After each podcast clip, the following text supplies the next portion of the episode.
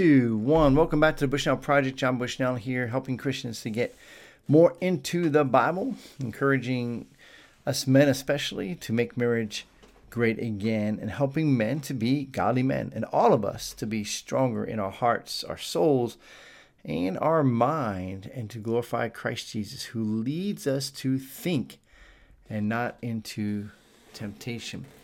We are continuing our journey here in Genesis, and remember last time, if you heard that, uh, we see Laban, Jacob's uh, father-in-law, tricking him again. They just made a deal about the sheep and the goats and the lambs, and the speckled and the and the black and this and that. All these I all these things that help identify a sheep or a goat very very easily.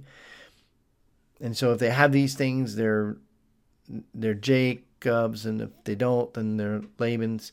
Laban agrees, but then Laban right away tricks, uh, does a little trickery, sends all the ones that have the markings that should be Jacob's uh, with his men, with Laban's men, and separates them by three days' journey.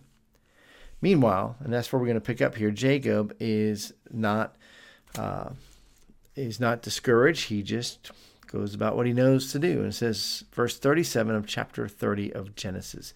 Genesis 30, verse 37. Then Jacob took fresh sticks of poplar and almond and plant plane trees and peeled white streaks in them, exposing the white of the sticks. He set the sticks that he had peeled in front of the flocks in the troughs, that is, the watering places where the flocks came to drink. And since they bred when they came to drink, the flocks bred in front of the sticks. And so the flocks brought forth striped, speckled, and spotted. And Jacob separated the lambs and set the faces of the flocks toward the striped and and all the black in the flock of Laban. He put his own droves apart and did not put them with Laban's flock. When whenever the stronger of the flock were breeding, Jacob would lay the sticks in a trough before the eyes of the flock, that they might breed among the sticks. But for the feebler of the flock, he would not lay them there. So the feebler would be Laban's and the stronger Jacob's. Thus the man increased greatly and had large flocks, female servants and male servants, and camels and donkeys.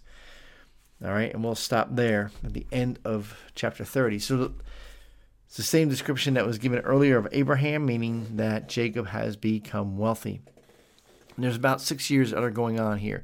So when he does leave, he's going to make the comment to his father in law, For 20 years I've served you, right? So seven to marry Rachel, and then after being tricked, another seven years. So that's 14. And now gaining his own herds, he's going to work six years and then he's going to plan his own escape. So, you know, where does that lead us? Well, a couple of things for us to realize is he's an older man, Laban's an older man, and they both seem to stick to their character. What is their character? Well, trickery. Laban is very deceitful.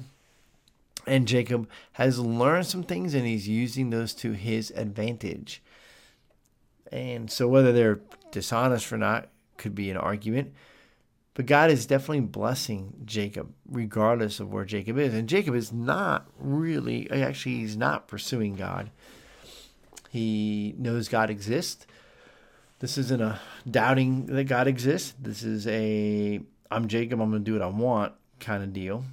Although he did follow his father and his mother's will for him to leave the land of Canaan and go to the land where he currently is serving his uncle, and now has gained four wives and 12 children, and is going to have yet another. So, the reality here is that the, the Bible is filled with stories of, of people who who are imperfect. As a matter of fact, every person except for Jesus mentioned in the Bible is imperfect. We have our flaws. We're human. We're part of the human race. And it's a broken race. And so Jesus had to die. And if there was some way we could fix it, he wouldn't have had to die. But since we can't fix it, he had to die. And our job, what we are to do, is to repent and turn from our wicked ways and believe on the Lord Jesus Christ. Something that Jacob will do here soon, but has not yet done. So God is still blessing him, and it could be that God's hand of blessings upon you. It doesn't necessarily mean in that moment that you are following hard after God. Jacob is a perfect example of that. But we do want God to be blessing us, and we want to be moving in the direction that God wants us to move. So, one of the things I'm often saying, especially to myself as of late, is that we need to to figure out what is God's vision for my life, and and then to pursue it. So we we have to pursue God to to know His vision for our life, and then to to go hard after it. And the only way I know to really know God's vision for our life is to be in His Word continuously, and to be praying and asking, asking for wisdom, asking for direction, asking for what that will is. And often I have found that he he leads us by helping us to make the next step. And that can be very, very frustrating for some. And so while I do wish he would lay out where I might be 10 or 12 or 14 years from now, we're reading a story about a guy that was just told the next thing. And then all of a sudden he's got a seven year commitment. You know, his thing was to leave and go to this, the land of his uncle. So he does. He gets there. He agrees to work for seven years. So for seven years, he's going to work and then he's going to gain a wife named Rachel. He does it and he gets tricked into another seven years of service so that he can still, so that he can have Rachel. And but now he also has been tricked into marrying Leah. Now he wants to go his own way, but he has nothing. And so he needs to leave with something. He needs a way to pay for things. And so now he's going to work another six years. And he's building a kingdom, if you will. He's got four wives and or two wives and their maidservants, and then he has all these children. A long, a long journey still ahead of him. One to get back to his homeland is over 500 miles. And now he's not traveling alone. He's going to have a lot with him. But here's the reality about Jacob as imperfect as Jacob is, Jacob leads. He leads his family. He leads also by being submissive, yet pretty shrewd, and staying on task. He stays on task and gets it done. So he doesn't just throw up his arms and say, okay, whatever, I give up, you know, and he keeps moving on, moving forward. As difficult as difficult as it can be sometimes. And so that's what we need to do. We need to keep pressing on and staying focused on the main things as believers. We need to keep our eyes on Jesus. If we're husbands, how do we how do we best cherish, love, nurture our wives? uh, as a wife, how do I how do I love and respect my husband and come alongside and help him? Also, how do I help him understand me and um, so that I feel totally valued? God loves all the same as far as his elect. And so if you have a husband and wife, he doesn't love the husband more. He looks at us as equal, right? He made him male and female. He made them in his likeness. And so we are made in the image of God. And so that's a big deal to God. And so we need to be pursuing him, pursuing each other. If we happen to be parents, how are we doing in that area?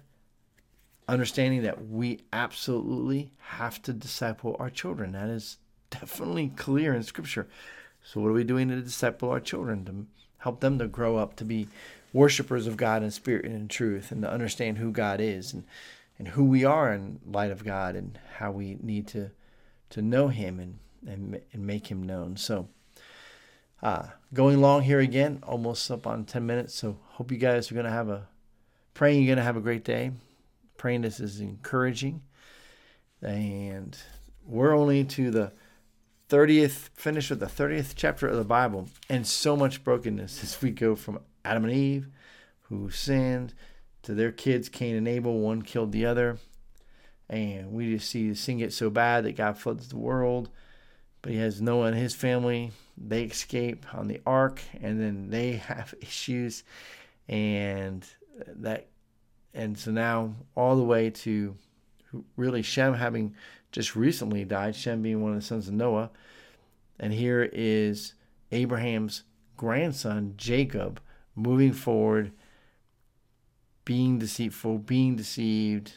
It's crazy, like a like a comedy. I don't know.